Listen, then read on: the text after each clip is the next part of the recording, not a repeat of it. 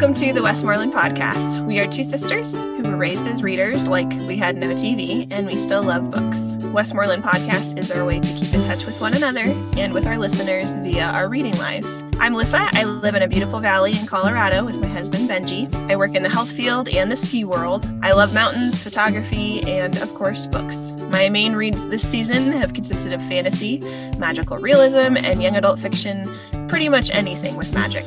And I'm Heidi. I live in Central Virginia with my husband Alexander and our four kids. I'm an avid reader, freelancer, and homeschool mom who'll read just about anything other than horror and thrillers. This week, I'm reading a mystery, so it's exciting. In each episode, we'll give you a reading update with books we finished with a spoiler free description to see if we can hook you, some bookish news from our lives, and discuss a book related topic.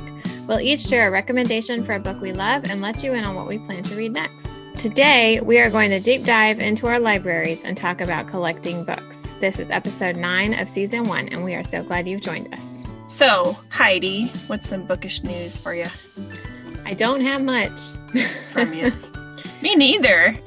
I got into a really big reading slump um, and I posted like a question with my TBR, like a picture of my TBR bookshelf in one of my um, book groups and just ask them like please tell me what to read next and so i'm reading louise penny's um, a fatal grace it's her second in the armand gamache mystery series I've read it mm. before, so it's a reread and it's pulling me out of my reading slump. So that's my news. I haven't finished a book since the last time good. we recorded. Um, yeah. Me neither.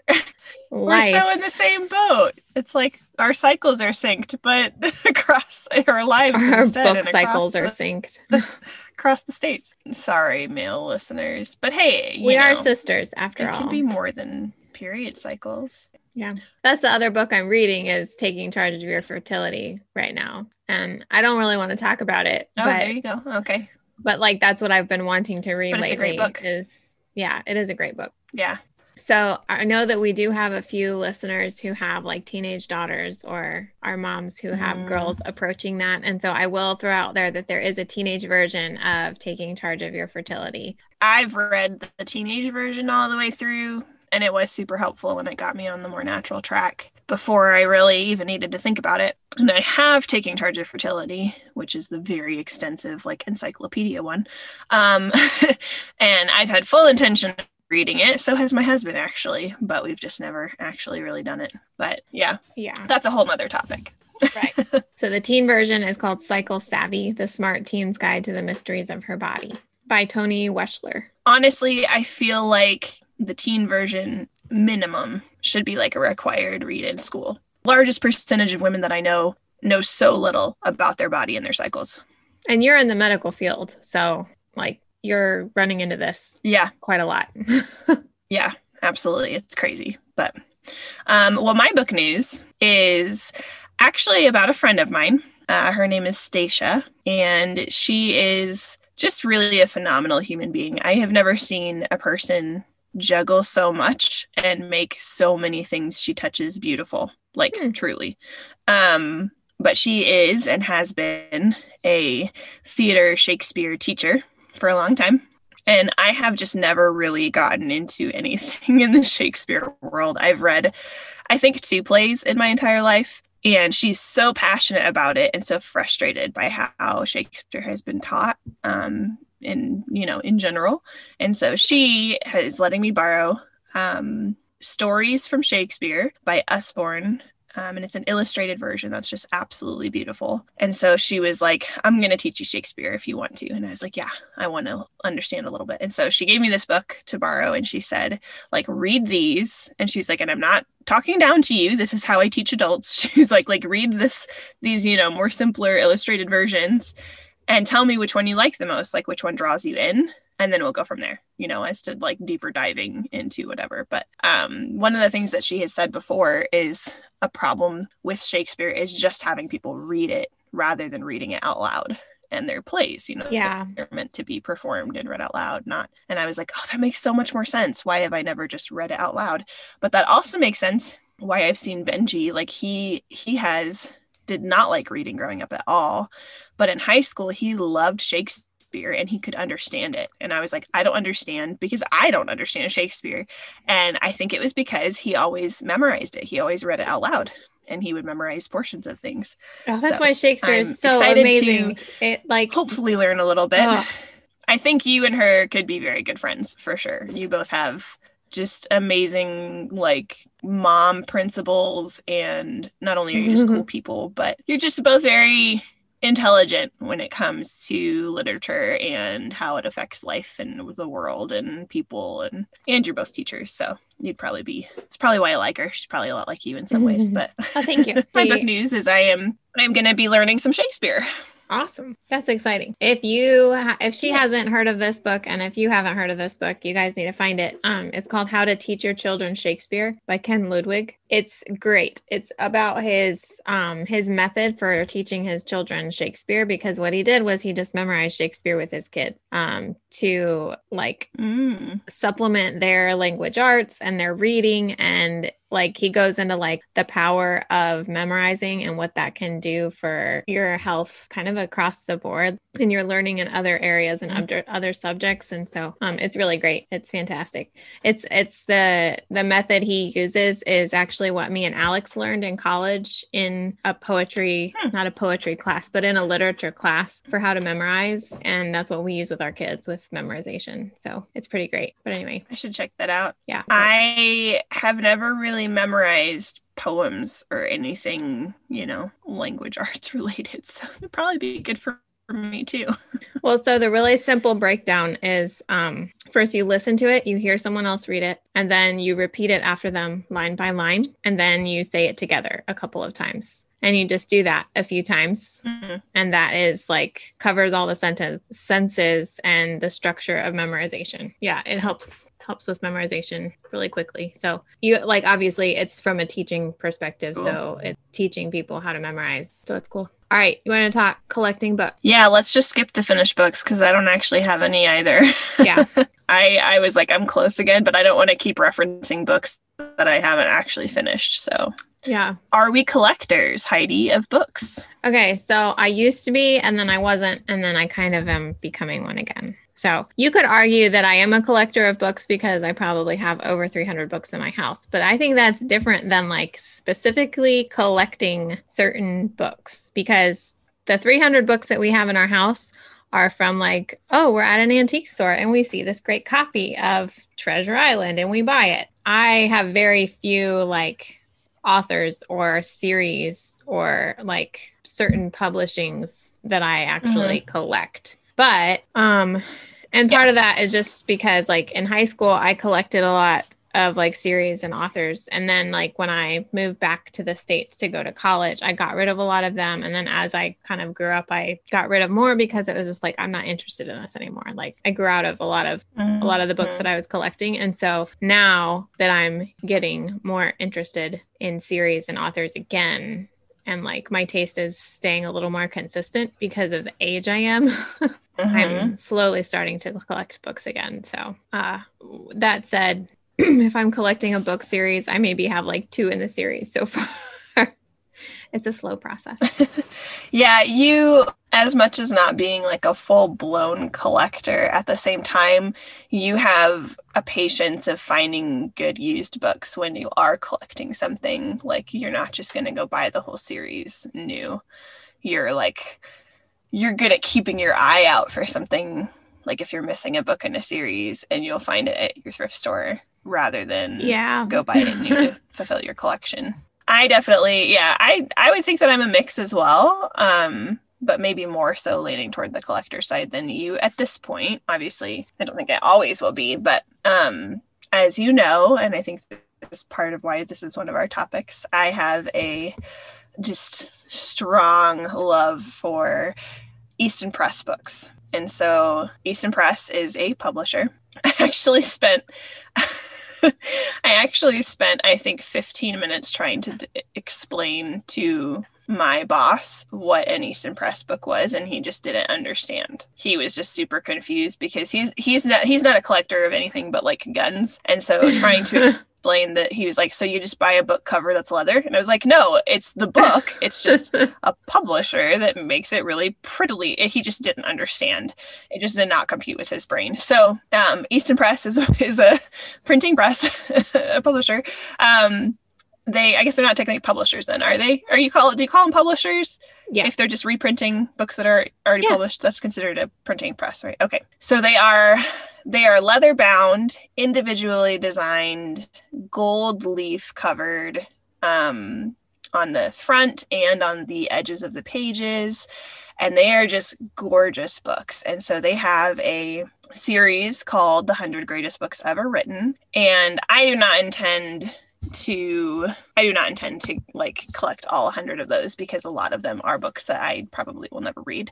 But I do have this slow collecting process that I'm doing of buying classics that I want to have in my library as Easton Press books. Mm. So, for example, we have a bookstore a little bit over an hour and a half away that has new and used and they usually have a collection of Easton Press in the back. And so every time I'm there, I go, you know, visit that store and just look around. And last time I was there, they had Pride and Prejudice, and it was the um, special collector's version that has like stuff in the front and stuff, stuff in the front and stuff.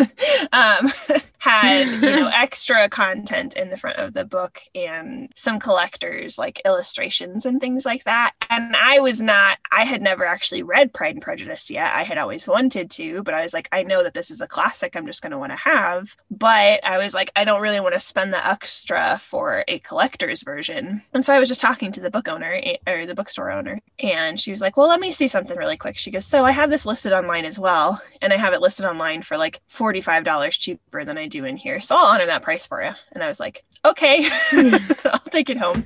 Easton Press books are pr- books that I slowly collect. Other than that, I don't really care about them. I mean, occasionally, if it's a book that we're like, yes, this is a favorite and we're going to revisit this a lot, we'll buy a slightly nicer version of it. But in general, I just want to have a lot of books, but I want them to all be books, you know, like we've talked about with rating that are four and fives. I don't want to just own a bazillion books. I want them to all be books that I want to reread, you know? hmm So I'm a little bit of both.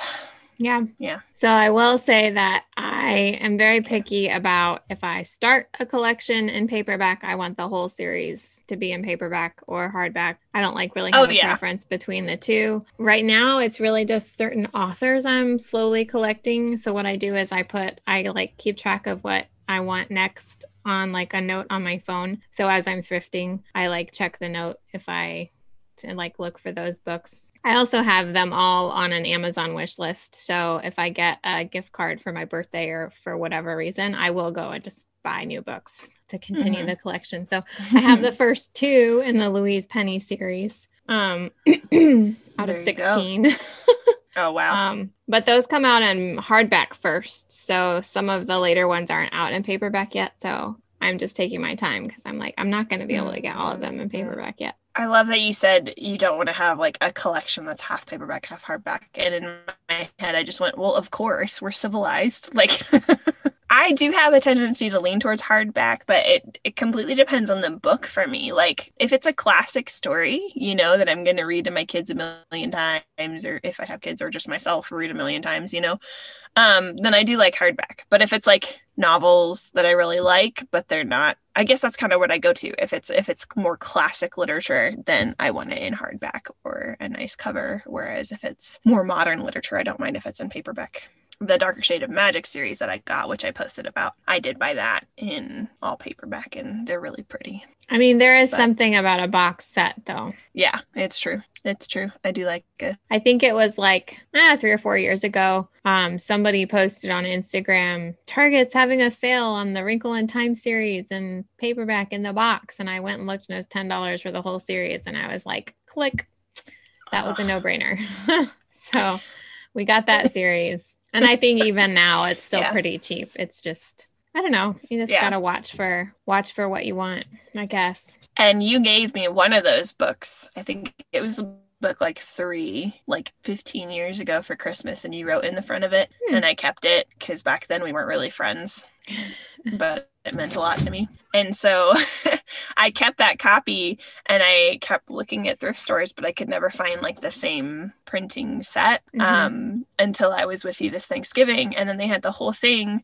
But I felt so bad because I already had the one book and I bought all of the other ones and I left the third book at the thrift store. and you were like, but they're brand new. You should wait and find used ones. And I was like, no, I want them. I want them all now. It's fine. Yeah, It's all we are a little bit we're a little bit of a mix between collectors and just having a lot of books. Well, what's your reading recommendation, Heidi?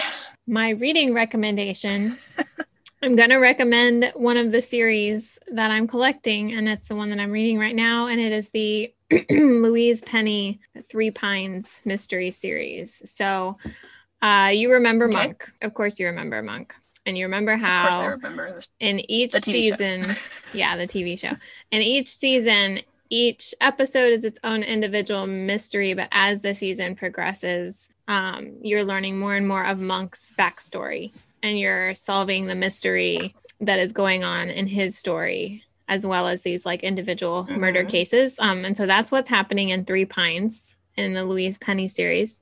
Mm. Um, Inspector Armand Gamache has a story and a background and a specific case that is supposedly solved, but is still uh, a driving force in the future of his career. He's also solving mysteries in Three Pines in Canada, and it is a fictional ta- fictional town. But I'll be darned if you don't want to go there by the end of the first book. Like it's this gorgeous little picturesque village with this beautiful bakery and a bookstore and the characters are the kind of friends that uh, you want to have yourself and it's just it's phenomenal it's a super popular series um, and they're they're what could be considered they're what are considered cozy mysteries so not Okay. super scary. I think one of the initial ones gets a little bit creepy for me, so I do have to space them out. But um, but they're really good. They make you want to eat. They have all the good things about like a cozy book, and it's a murder mystery. Um, I will say I've only read one through five, I think. So I'm still working my way up, but I think she just published her 16th last year, Hmm. and it got tons of buzz on everywhere. Is Um, that the last one, or do you just not know when it's going to end? I personally don't know if that's Oh, the dear. last one or not. Well, it sounds really good. Yeah, so that's I've my never read any of recommendation. The Okay, Three cool. Pines series by Louise Penny. I'll have to in the show notes. I'll link up like I don't know, maybe the first three, and then people can go find the rest if they want them. My recommendation, I actually, in bringing this book up, realized it's also a part of a trilogy that I've never read. like I said, I have a gift for that. Um, this is a book that I read, I've read several times and I have kept and owned, uh, but it is one that I read for the first time, I think when I was in middle school or high school. And it is called The Princess Academy by Shannon Hale. And it's a young adult for sure. It's not um, it's not very long at all, but I love this story. So picture a mountain town, a mountain mining town, and this young girl Miri is the odd one out in her village and her family. So she is the kind of oddball who is kind of looked down upon and not a favorite of anyone. She's got like one friend, and I just love how the story develops because she's essentially um, all of the people that are a part of this mining community have this, you know, inherited gift of being able to essentially listen to the rocks that they're mining and communicate through them when they need to. So they can, you know, talk to somebody else who's mining in another part of the mountain if they need to, or if there's an emergency. And Miri does not have this skill. And so she is this outsider.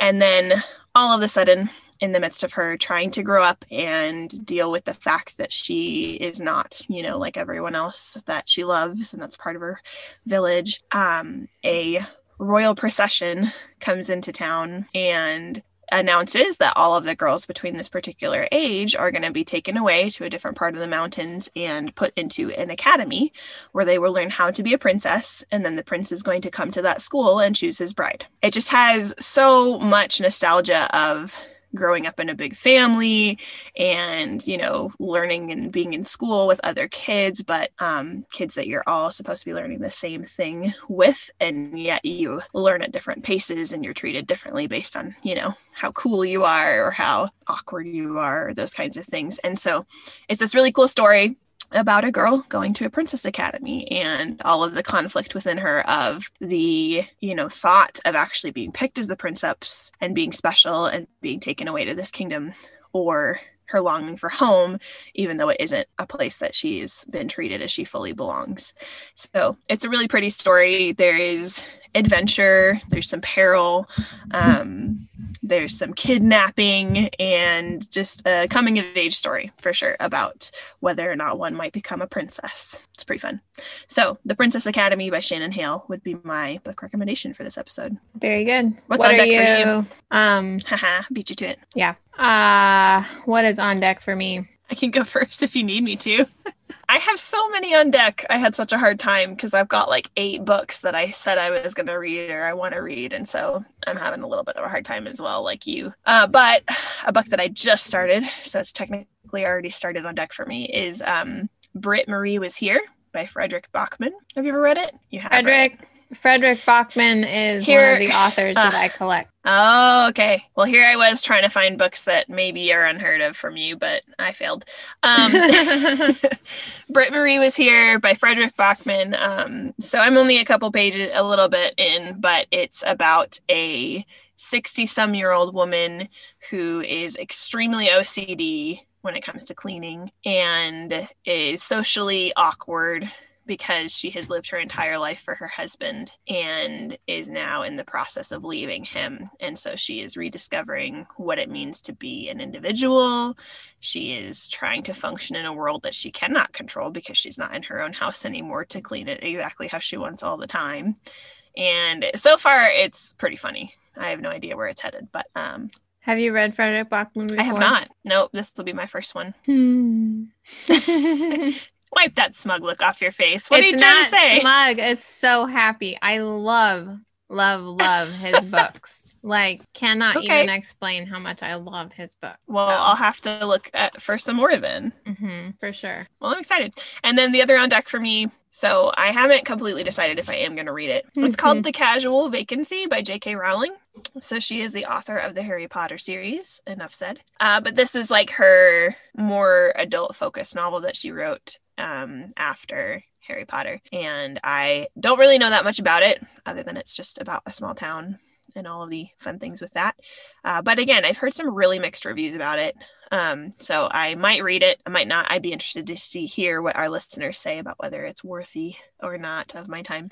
But that is The Casual Vacancy by J.K. Rowling. And I was willing to give it a shot just because obviously she's an amazing writer. The Harry Potter series is brilliant. So Cool. Well, what are you thinking? um, you got something on I'm- deck? Yeah. Up next for me is How Long Till Black Future Month by N.K. Jemisin. It is a Mhm. collection of short stories, uh, and I'll just read from the Goodreads description. So, Jemisin sharply examines modern society, infusing magic into the mundane and drawing deft parallels in the fantasy realms of her imagination. Dragons and hateful spirits haunt the flooded city of New Orleans in the aftermath of Hurricane Katrina. In a parallel universe, a utopian society watches our world, trying to learn from our mistake. A black mother in the Jim Crow South must figure out how to save her daughter from a, a fae offering impossible promises. And in the Hugo Award nominated short story, The City Born Great, a young street kid fights to give birth to an old metropolis's soul. So I'm excited about that. I think it sounds really good. That sounds really cool. Yeah. Yeah, it does. And I've never read any N.K. Jemisin before, and I keep hearing her name more and more and more. And so I'm I'm getting excited about that. So thanks so much for listening. If you enjoyed the podcast, we'd love for you to give us a shout out on Instagram at Westmoreland Podcast or leave us a review on iTunes. This not only makes us super happy and puts little bookish highlights into our week, it also helps the podcast find the right audience. Full show notes with every book we mention can be found in your podcast app or on our website, westmorelandpodcast.com. Email us at westmorelandpodcast at gmail.com. Reach out with recommendations, feedback, or questions, and we'll be happy to talk with you. Heidi's Bookstagram is at Heidi's Books Just So, and Lissa can be reached at Lissa Dollinger. Our next episode will be scheduled to release March 5th, and we will be chatting about movie adaptations of books and what we think of them. Dun dun dun. Until next time, happy reading. Happy reading! Bye.